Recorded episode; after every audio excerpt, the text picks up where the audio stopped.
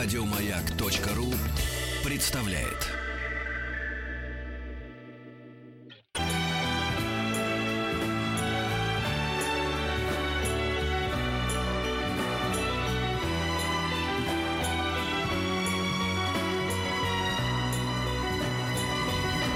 Спутник кинозрителя.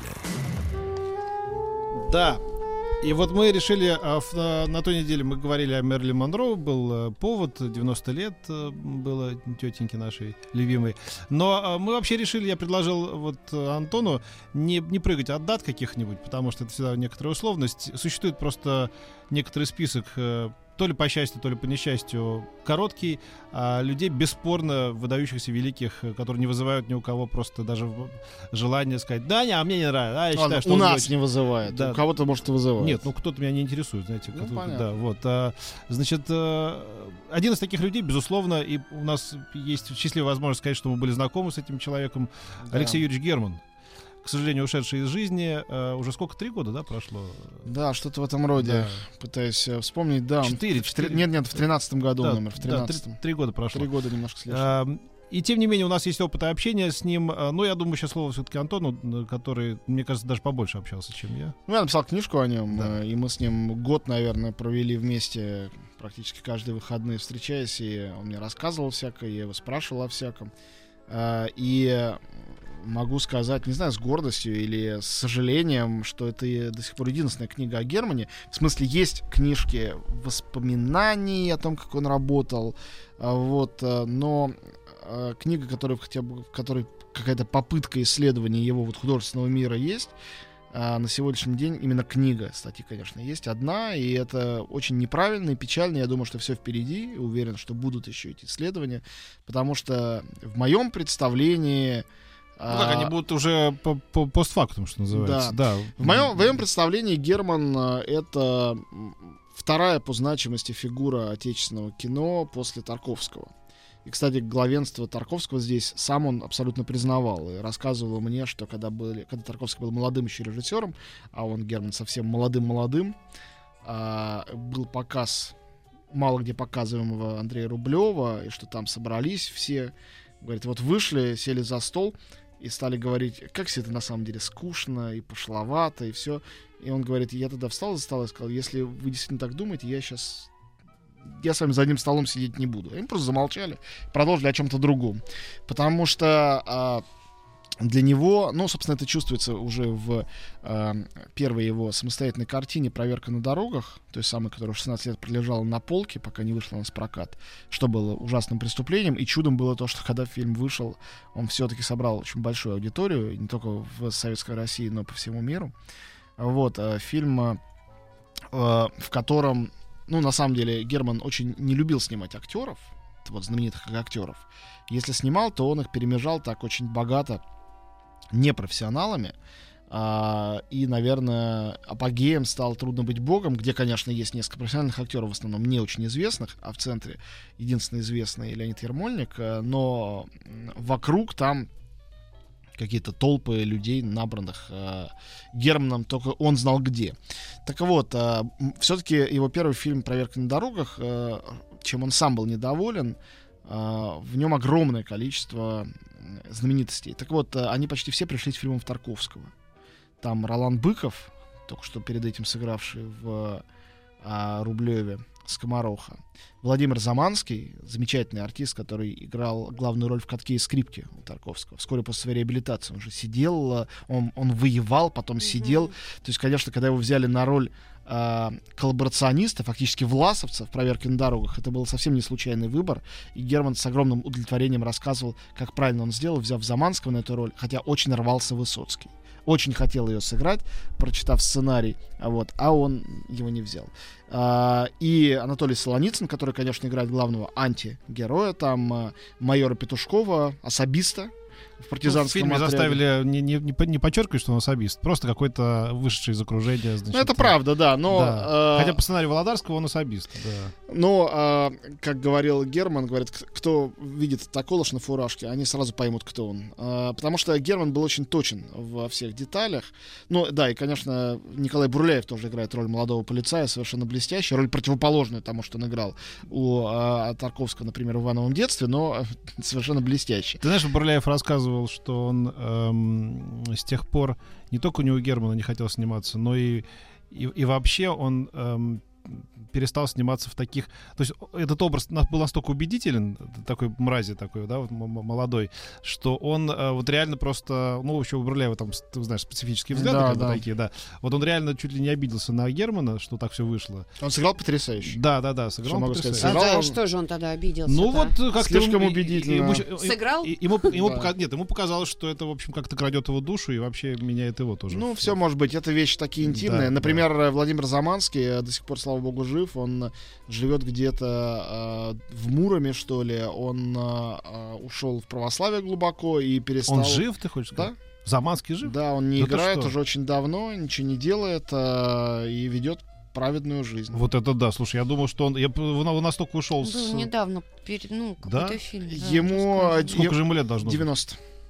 90. 90 лет, и он, не, и он не снимается 19 лет. С Я- 97 года он перестал сниматься. Я был в полной уверенности, что... А вот а в 98 году решил уйти от мира, читая Википедию, бросил кино, переехал в Муром, где живет до сих пор, занимается домашним хозяйством. Там же- Читает духовное святоотеческое наследие, в том числе на радио Радонеж. Вот жизнь у человека, да? Там- Все, все, все Да, повидал, э, все. Это чистая правда. Жизнь Вот. абсолютно поразительная, Какой-то заслуживающая вот романа. кино, да, как минимум. Да. Ну там ты еще не упомянул великолепно Олега совершенно Олег- Олег Борисов. Да, Олег- ну, нет, я просто вообще. почему этот э, перечислил? Это все актеры, которые были у Тарковского. Да, ну, Вот, а в отличие от Олега Борисова, Олег Борисов замечательный, одна из лучших его ролей, хотя вроде бы маленькая, но блистательная. Ну, надо сказать, что вот, ну, на мой это вкус, э, ну, понятно, что это один из лучших фильмов про войну. Ну, я вот в моем личном рейтинге это лучший фильм про войну.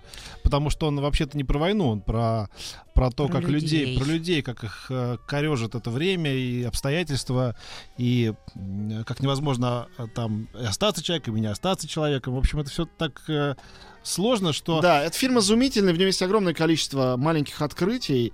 Одно из них то, что Герман впервые в нашем кино показал, как были одеты партизаны. Сейчас никто этого не оценит. Но рассказал эту историю, это, конечно, совершенно невероятно.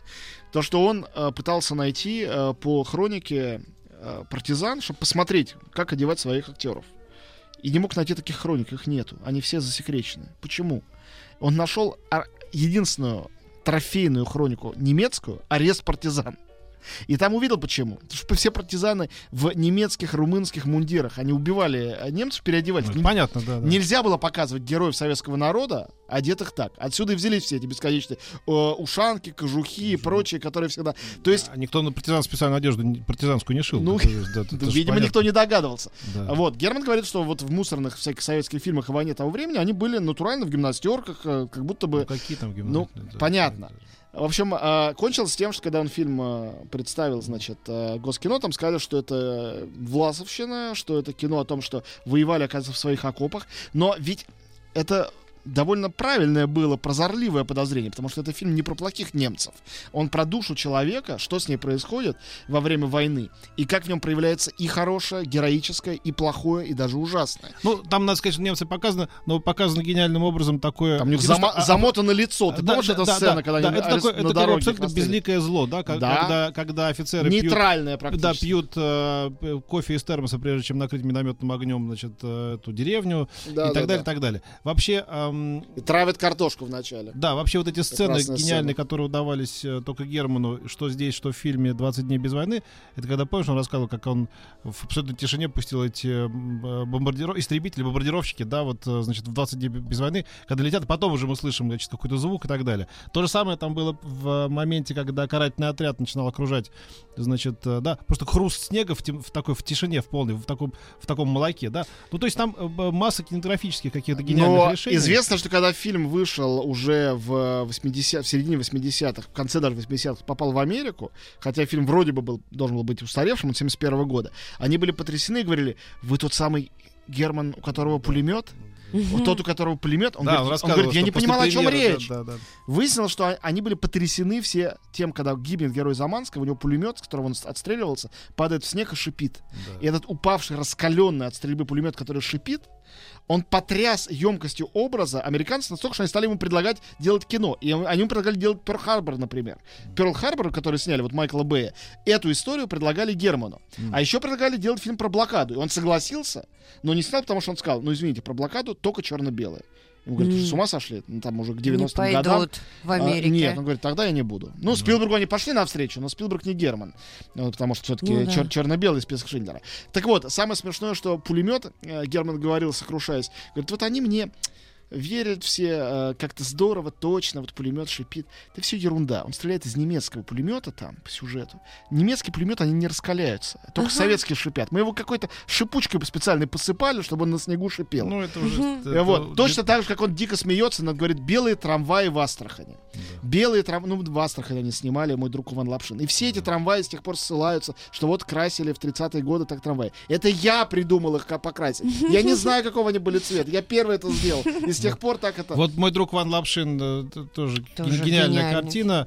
Э, По-моему, одна из лучших в истории кино три- дня назад ушел из жизни великолепный артист Жарков, который снимался... В двух фильмах Германа, надо сказать. Он играл Окошкина, Вася Окошкин. Невероятная роль, который э, уходит жениться, а потом возвращается все-таки в конце Лапшина. да, да. И он же играл какой-то чин э, ГБшный в «Хрусталев машину». Маленькая, но тоже Они там, кстати, роль. менялись еще с режиссером Ароновичем, тоже, в общем, очень хорошим режиссером. И у Э, Ароновича да. он снимался Они- тоже, где, куда Герман писал Герман сценарий. Так я ему Фильм подарил весь свой каст, значит, пока у меня закрыли картину э, «Мой друг Ван Лапшин», я Да, передал, простить. передал Ароновичу весь, всех артистов, э, значит, туда на э, противостояние, да, или на торпедоносцев, там они играли все Торпедоносцы. торпедоносцы, Торпедоносцы. да, а потом противостояние многие сыграли. Вот. И, Я конечно, имею в виду и великолепного, ну, непокойного тоже э, Болтнева, Болтнева, да, там, да, да. и, да. Кузнецова. Болтнев да. какой А шикарный. Вот. Болтнев был открыт Германом. Да. Но от- кроме того, что он открывал актеров, Цурила, э, Болтнев, э, Заманский, по сути Хорошо, а дела. Как, как он снял Миронова, как Так вот, кроме этого, он Да. умел снимать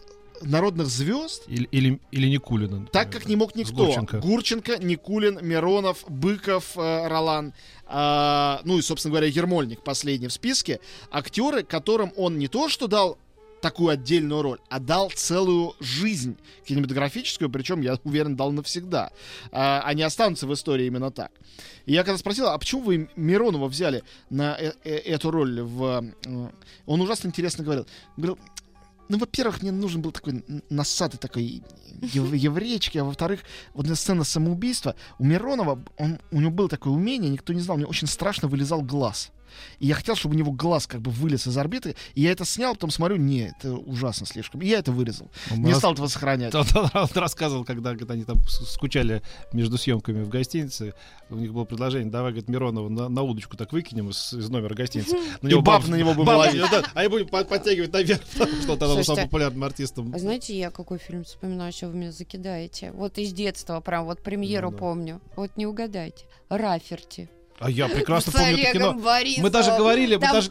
Я сейчас Ой. расскажу гениальную историю, которую мне рассказывал Герман про Раферти. Он играет там маленькую роль такого Да. циничного журналюги. Он еще в Да-да-да. замке Да, играл, да, в да. Это «Мане фильм- Зеле». Маленькие у него были ролики, Да, он это, играл. это фильм как раз Аронович, с которыми тогда дружили, потом поссорились, ну, не, не- по- по- да, потом расскажу, после рекламы.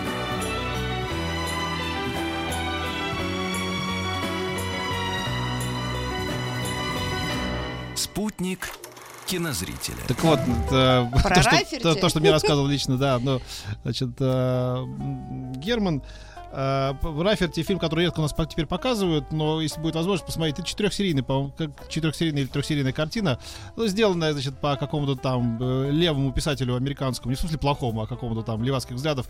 Про, Лайонел проф- Уайт. Да, проф- Я проф- не читал, Да, просто знаю. видимо, мало кто читал, кроме вообще, если вообще существовал. Кроме его Ну, история самого. про, про прогнивший Запад, политическую систему, которая там не оставляет камня на камне. Короче говоря, профсоюзный лидер это стремится к власти, и американский, который играет э, великолепно совершенно Борисов, Борисов и топит по, по- по пути всех своих любовниц, друзей, семью и так далее, и плохо заканчивает. Там прекрасный Джигарханян, там прекрасная э, Симонова, и фильм очень хороший, ну, Кайдановский, талантливо сделанный, талантливыми людьми. Но, значит, история в том, что э, Герман играет м- молодого журналиста, который все это цинично комментирует там в, каком-то пресс-центре, говорит, а, я знаю, чем это ля-ля-ля». вот. И ам, я что-то вспоминал об этом фильме, и э, Герман говорит, да, а вы, а вы не знаете, что на самом деле костюм, в котором сидит, э, значит, э, Кайдановский, который играет э, руководитель сенатской комиссии, сенатор, это мой костюм. У меня были родственники за границей, в Америке, которые посылали мне всякие шмотки. А Ранович выпросил у меня костюм для Кайдановского. Он сидел в костюме. Значит, костюма ему показалось мало. Он говорит, слушай, я знаю, тебе прислали дипломат, дипломат, А, который- да-да-да. как это, портфель э, классный. Нам нужен для одной сценки. Он говорит, ради бога, ну костюм это ладно, ты мне обещал его не трогать, но дипломат, пожалуйста, точно не трогай. Он говорит, ну о чем ты говоришь? Ну как мы можем тронуть твой дипломат, такую дорогую вещь? Нам просто нужен для одного кадра. И дальше проходит время полгода, значит, нет дипломата, нет, ну я думаю, ну пока снимают еще. Я иду по коридору Ленфильма и слышу, а монтировали в соседних, значит, я монтировал одну там какую-то историю, он монтировал э, свою. Я слышу монтажка, открыта дверь, там, тыщ, бых, бых, гых, бых, бых, дых, дых. Я смотрю! И вдруг я с ужасом вижу, что это кадры, когда Борисов, пробитый пулями Джигарханяна, падает, и мой дипломат падает, значит, на эти ступеньки э, гостиницы Прибалтийской, что там снимали в виде американского кадр небоскреба. же Да, там, и он разлетается просто на рассыпается. части. Кто-то говорит за кадр, потому что это э, шумовая, э, э, рабочая фотография. Это же дипломат Германа. Да фиг с ним, давай снимать еще один дубль. бум бум бум бум бум бум бум Я в ужасе. говорит, И мне потом через три дня приносят такой заклеенный изолентой, стыдливо просовывают через помощника дипломата. Последняя история, которую мне рассказал. Герман по телефону, он был в больнице уже. Он сказал горделиво, что он закончил уже озвучание «Трудно быть богом». Он успел закончить фильм на самом деле, то есть более техни... в большей степени технически доводил Леша Герман-младший и э, Светлана Кармалита после его смерти картину. Э, Вот. Я говорю, как у вас? Он говорит, все отлично. Говорит, меня... Дело в том, что долго снимаю, снимал 10 лет. Говорит, «э, многие актеры умерли уже, а мне озвучивать надо. И я говорю, ну других актеров. Он говорит, не, я так придумал. Я придумал, что их озвучивать будут глухонемые. Я говорю, в смысле? Он говорит, ну, они будут приходить, они будут мычать в микрофон, а я буду все это, а, значит, использовать потом. И он так и сделал. Он Говорит, и здесь уже, говорит, ходят у нас легенды. Они пришли просто группой и заблудились. Говорит, вы кто такие? А сопровождающий говорит, да это глухонемые, мы на звучание Герману ведем. Вот это, это вот, собственно говоря, и есть э, абсолютно квинтэссенция его стиля. Он придумал совершенно невозможные, невероятные вещи, начиная с своей первой картины, с проверки на дорогах, даже седьмого спутника, который он снимал вместе с другим режиссером и мало имел там власти. Каждый раз он что-то придумал невероятное. Этот поезд, который у него ездил туда-сюда бесконечно в 20 днях без войны, и он поселил специально отдельное купе, дал, все жили вместе друг с другом, только Гурченко и Никулину в надежде на то, что у них завяжется роман. Ничего не завязалось. Чудовищный холод он нарочно просил не отапливать, чтобы была атмосфера войны. Вот. И этот монолог, который Петренко записал с одного дубля, э, но там все равно есть склейка, потому что он настолько увлекся, что один раз выматерился и пришлось ее вырезать. Э, Вот. И история, конечно, невероятная про Лапшина. Там огромное количество историй. Одна из них про то, как Филипенко не отпустили из театра. И э, как начальник местной тюрьмы сказал, мы тебе найдем уголовника, он вылитый твой Филипенко. И нашли, в одной сцене он действительно играет, там его спина. И Герман рассказывал, как он чудовищно поливал всех страшным матом, это, после чего его отводили в кусты, страшно, видимо, били. Он выходил оттуда покорно и говорил, хорошо, ладно, снимайте. Нет, вот там вот человек, который говорит, дяденька, не надо, дяденька, который... Это настоящий убийца, который, отсидевший да, который убийство. пыряет, значит, Миронова, это настоящий убийца, которого Миронов дико боялся. Я говорю, ну, разумеется, я бы тоже боялся, это же невероятно. И это было необходимо. Да, да. Вот, ну, конечно, рассказ коронный о сцене э, убийства, собственно, Миронова, когда ему надо было упасть лицом в реальную грязь, как в эту секунду отказала камера, и пришлось снимать это с нескольких дублей, и как Миронов за это его ненавидел. Ну, не мог ненавидеть, но вошел в бессмертие. Конечно, в том числе благодаря этой э, картине. Конечно, хочу сказать напоследок, э, что, на мой взгляд, фильмы «Хрусталев машину» и «Трудно быть богом» никоим образом не уступают тем знаменитым, а, а, более ранним картинам Германа. Есть такое э, мнение, довольно эстетское у нас бытующее, что режиссер совсем сошел с ума, заигрался. Э, мне просто кажется, что... То есть я всегда вспоминаю историю, тоже ужасно смешную, как Герман, сделав э, Лапшина, тогда еще закрытого, положенного на полку года на три, показывал его в просмотровых. Он показывал его тогда, говорит, Андрею Смирнову и э, кто-то был второй. Они друг с другом тогда, в общем, э, не, не разговаривали. И Лему Климову, кажется. Вот. э, и что они смотрели в разных углах так просмотровой. Когда закончился, один из них встал и сказал, Леша, я тебя очень люблю, конечно, но это смотреть невозможно, это броуновское движение, это бред какой-то, вообще не понял, что происходит. Другой говорит, я с ним не разговариваю, но он, конечно, прав, смотреть-то вообще невозможно. И вот прошло там сколько лет прошло, 30 с лишним, фильм «Мой друг Иван Лапшин» выглядит сейчас как абсолютно прозрачный, внятный в каждом кадре, хотя он передает ту эпоху 30-х годов, в которой мы никогда не жили, да и сам Герман никогда не жил. Я уверен, что «Хрусталев машину» и «Трудно быть богом» еще пройдет 10 лет, еще 20, да, эти фильмы долго раскрываются. И они, конечно, войдут в историю нашего кино не только как эксперименты, как великие фильмы, и именно так они и Да, останутся. это был большой человек, я вспомнил на про- на прощание такую историю, он мне рассказывал, как он ухаживал в, в юности за одной девушкой красивой, значит, и повел ее в ресторан «Астория».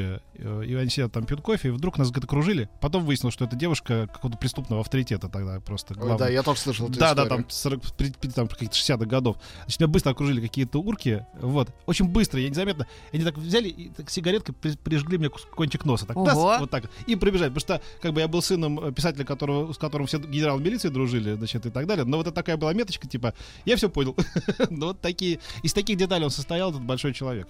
Да. И всяких Большой, разных. В общем, великий режиссер, э, который, я думаю, еще открывать и открывать. Лучше, Наши- что вы можете сделать э, теперь, э, Посмотреть это посмотреть его фильмы. картины. их, Любую из его пяти картин, Да, всего да. пять. На самом деле, если вы чувствуете себя достаточно отважным, то берите «Трудно быть богом» или «Хрусталева». Ну, я бы все-таки начал Если с вы- проверки на дорогах. Если вы начинающий, хотел сказать, то берите «Проверку на дорогах», а потом «20 дней без войны» и Мой а, друг Иван «Мой друг Иван Лапшин». Да, Лапшин». да. Все, спасибо. Мы Ну и следующей неделе- Раферти можно. Раферти О, нужно. Давайте в последнюю очередь, ладно? Раферти нужно. Еще больше подкастов на радиомаяк.ру.